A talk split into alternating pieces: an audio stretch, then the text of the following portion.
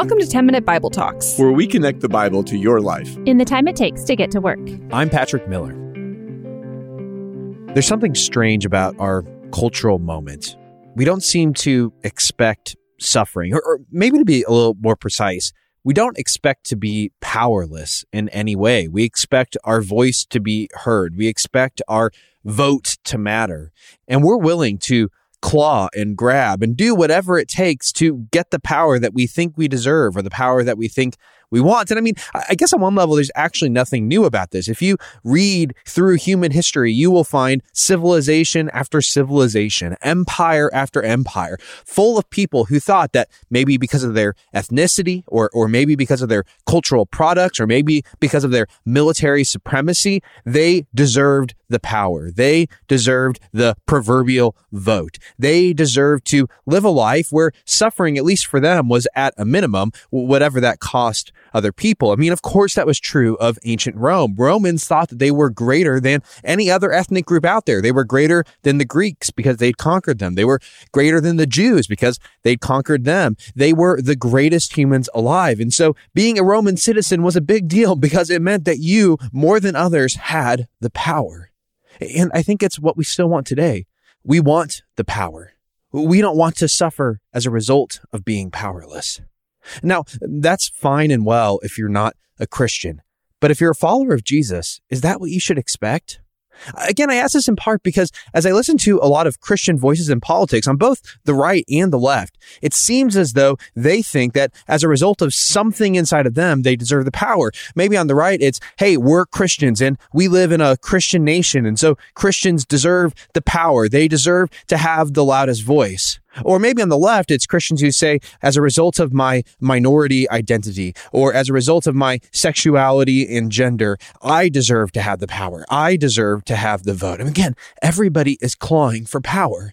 And when we don't get the power, when we don't have the loudest voice, it's a form of suffering that we can't seem to bear.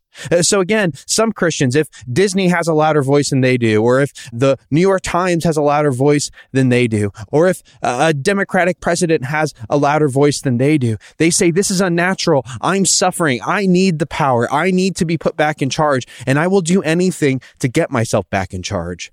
You see where the logic ultimately goes. Because if you think that you deserve the power, if you think that you deserve to be in charge in some sense, whether it's on a national level or, or, let's just be honest for people listening to this, maybe it's just in my office or in my family. If you think that you deserve the power and that any ways that your power is compromised is a form of suffering that you can't bear, well, you'll justify doing terrible things to get the power back. You'll gossip. You'll say hurtful words. You might try to cause other people's reputations harm. We do all different sorts of things. But again, is this the way Christians are supposed to be? I ask this because in the Sermon on the Mount, Jesus says, Blessed are the persecuted. In other words, blessed are the people who don't have any power. Blessed are the people who suffer under the rule and under the power of others.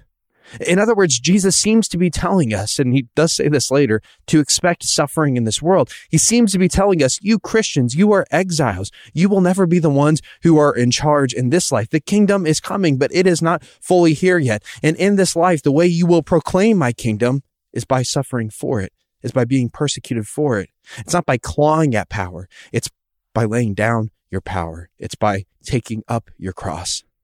This just doesn't seem to be the way that we naturally think. It's not the way I naturally think.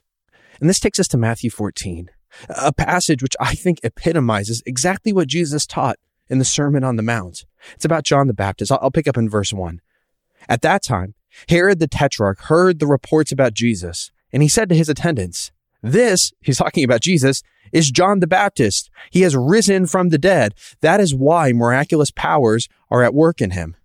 Now, we need a little bit of context here because up until this point, we didn't realize that John the Baptist had died. And so now Matthew is going to tell us the story of his death. Now Herod arrested John and bound him and put him in prison because of Herodias, his brother Philip's wife. For John had been saying to Herod, it is not lawful for you to have her. So John's going around telling the ruler, the guy with all the power, Herod, he's saying, Hey, you are sleeping with your brother's wife, and that is not right. I, I, again, most of us can obviously see the point, but when you're in power, you cannot bear someone trying to tell you that you are wrong. And of course, John has no power to change Herod's mind or to change Herod's behavior. And that's exactly why Herod does what most people in power do. He cancels John. He silences John. He puts him in prison and says, You don't get to talk anymore because you aren't in charge. Uh, let's keep going. Herod wanted to kill John, but he was afraid of the people because they considered John a prophet. On Herod's birthday, the daughter of Herodias, that's his brother's wife, so his brother's wife's daughter, danced for the guest and pleased Herod so much that he promised her with an oath to give her whatever she asked. Let's just pause on the creepiness of this whole situation. This is his niece who is doing, I think, what's being implied as a kind of provocative dance. And Herod creepily likes this so much that he promises her anything she asks. Verse 8 prompted by her mother, Herodias. Guess what? Herodias isn't like John the Baptist either because he's been talking trash on her, saying, You can't be with Herod. Let's keep going. Prompted by her mother, she said, Give me here on a dish the head of John the Baptist. The king was distressed, but because of his oaths and his dinner guests, he ordered that her request be granted. And he had John beheaded in the prison. His head was brought on a dish and given to the girl who carried it to her mother. John's disciples came and took his body and buried it, and they went and they told Jesus. John's story is the living story, or in this case, the dying story of someone living out Jesus' kingdom values. Blessed are those who are persecuted for Jesus' sake. You see, John didn't try to claw at power. He didn't try to be the one who was in charge. He spoke truth. And sometimes we won't speak truth because we're afraid of the consequences. But Jesus says you don't need to be afraid because blessed are you when you are persecuted. But on the flip side, when we're persecuted, some of us think, well, this is wrong and unnatural and I shouldn't have this as a Christian. And so we get angry and we try to take the power for ourselves. And sometimes we try to do unto others what they've done unto us. But again, John shows us a different way. He speaks the truth. But when the jailers come, he goes to prison prison. When they take his head, he doesn't resist. John is the exemplar of what it looks like to be persecuted for the name of Jesus. And when he did that, he was a witness to the power and the kingdom of Jesus. Why? Because Jesus is the king whose throne is a cross. Jesus rescued us from sin and death. He defeated the power of the devil not by taking power. When the devil comes along and says, Hey, I'll give you all the kingdoms, he says, No, he does it by laying down his power. He does it by laying down his life. He does it by laying down his self interest. This is so upside down. If you want real, true power in your life, suffer. Suffer joyfully, suffer well, suffer knowing that through that persecution, through that suffering, God will do far more than he ever could have done if you had clawed and grabbed at the power? In your office, are you known as a ladder climber who's willing to step on anybody's head to get to the next place? In your family, are you always carefully protecting your power, your interests? I have to be in charge. We have to do what I want. With your friends, do you have to be the best, the funniest, have the most influence in the room? In your politics, are you always just looking out for you How's this going to affect me and my group and my political tribe?